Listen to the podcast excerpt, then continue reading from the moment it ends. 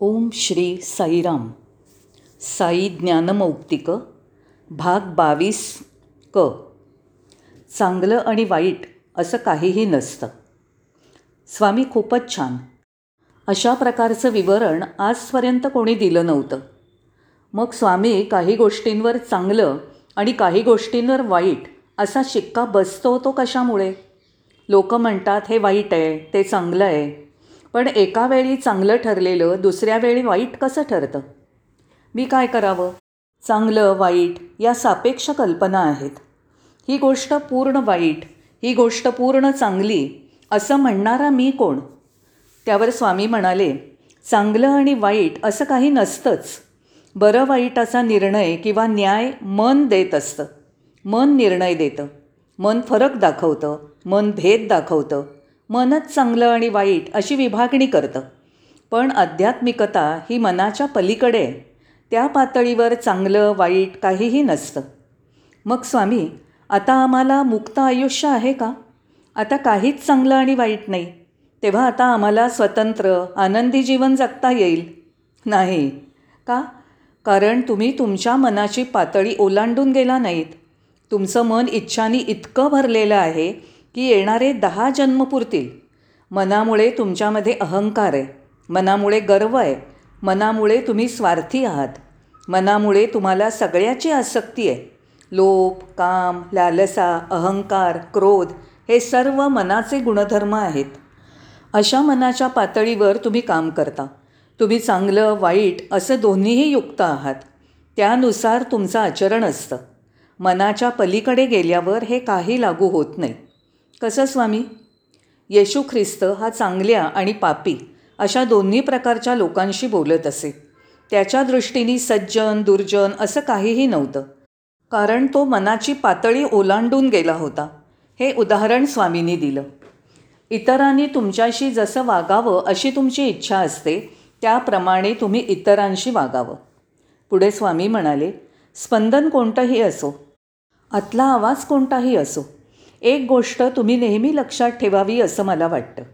तुम्हाला ज्यामुळे त्रास होतो तसाच तो कुणालाही होत असतो. ज्यामुळे तुम्हाला आनंद होतो तसा तो इतरांनाही होत असतो. त्यामुळे मला जे वेदनादायक वाटतं ते इतरांनाही तसंच वाटत असतं हे मी जाणलं पाहिजे. मला जे सुख आणि आनंद देतं ते इतरांनाही सुख आणि आनंद देतं. त्यामुळे लोकांनी तुमच्याशी जसं वागावं असं तुम्हाला वाटतं त्याप्रमाणे तुम्हीही त्यांच्याशी वागावं. मला जशी वागणूक इतरांकडून मिळावी असं वाटतं तीच वागणूक मीही इतरांना दिली पाहिजे. अकरा ऑगस्टच्या सत्राचा समारोप वरील उपदेशाने झाला. आमचा सर्वज्ञ देव. आता हे संभाषण बारा ऑगस्टला झालं. स्वामी संध्याकाळी येऊन खुर्चीवर बसले आणि त्यांनी विचारायला सुरुवात केली. तू कसा आहेस? त्यानंतर एकाएकी स्वामी एका मुलाकडे बघून म्हणाले तुझी आई आता कशी आहे? तो मुलगा म्हणाला स्वामी तिच्यावर उपचार चालू आहेत. बाबा लगेच म्हणाले ते उपचार बरोबर नाहीत. तिला किडनीचा विकार आहे आणि त्याचं निदान डॉक्टरना झालेलं नाही आहे मी तुला विभूती प्रसाद देतो तो तिच्याकडे पाठव तिला बरं वाटेल. मित्रांनो आपल्या भगवान बाबांच्या सर्वज्ञतेमुळे झालेला हा चमत्कार मला तुम्हाला सांगायचा आहे. आपली आई आजारी असल्याचं तो मुलगा कधी बोलला नव्हता. स्वामी त्याच्याकडे पाहून बोलले इकडे ये. तुझी आई कशी आहे? तो मुलगा पहिल्या रांकेत बसलेला नव्हता. तो बराच मागे होता.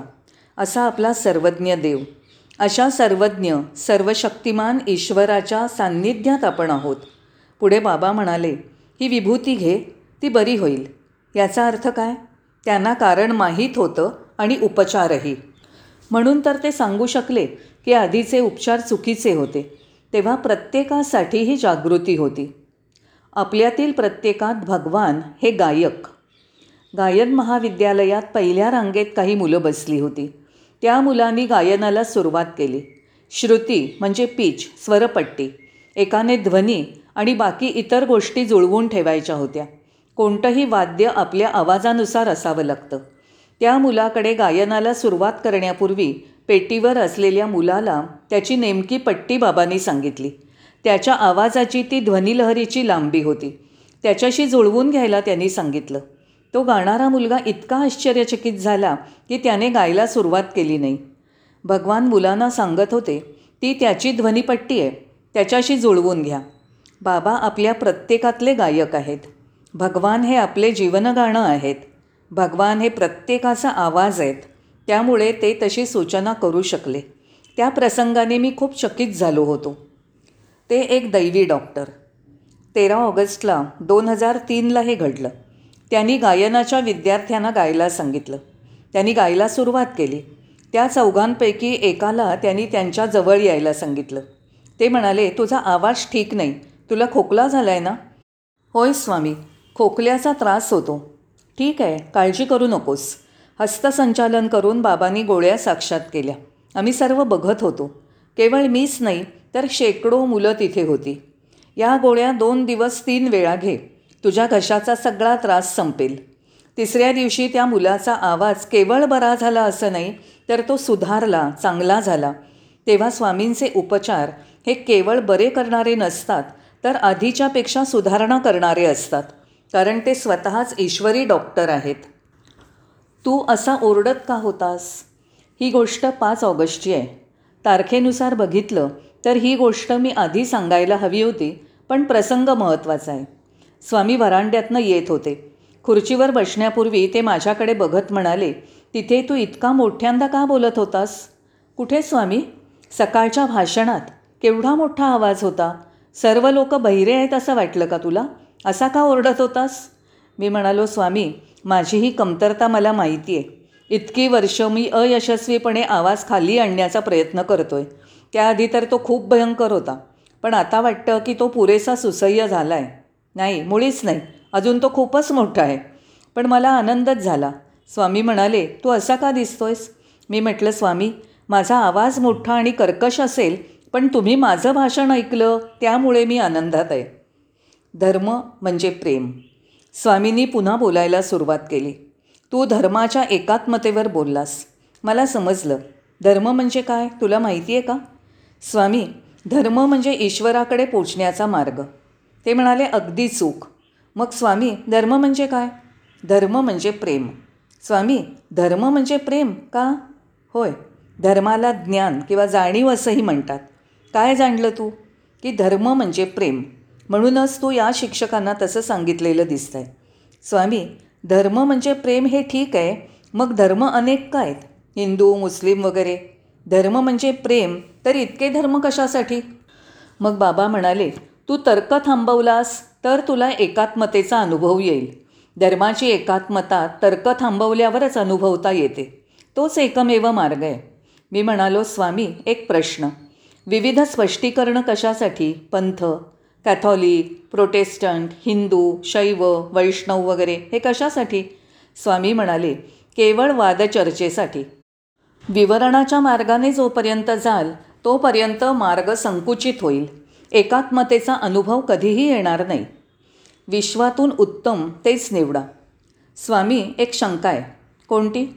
स्वामी लोक म्हणतात बौद्ध धर्म निरीश्वरवादी आहे. बौद्ध ईश्वरावर श्रद्धा ठेवत नाहीत. बरोबर आहे का? स्वामी म्हणाले नाही नाही. बौद्ध काय म्हणतात बघ? इंद्रियांमार्फत तुम्हाला बाह्य जगाचं ज्ञान होतं. डोळ्यांमार्फत तुम्ही दृश्य बघता कानाने ध्वनी ऐकता. तेव्हा बौद्ध म्हणतात जे चांगलं असेल तेच बघा सम्यक दृष्टी चांगली दृष्टी ठेवा. डोळ्यांच्या खिडकीतनं चांगलं तेवढंच आत येऊ द्या. चांगलं तेवढंच ऐका सम्यक श्रवणम जेव्हा या जगात जे काही चांगलं आहे ते इंद्रियांच्या मार्फत आत घ्या याचा अर्थ ते अश्रद्ध नाहीत.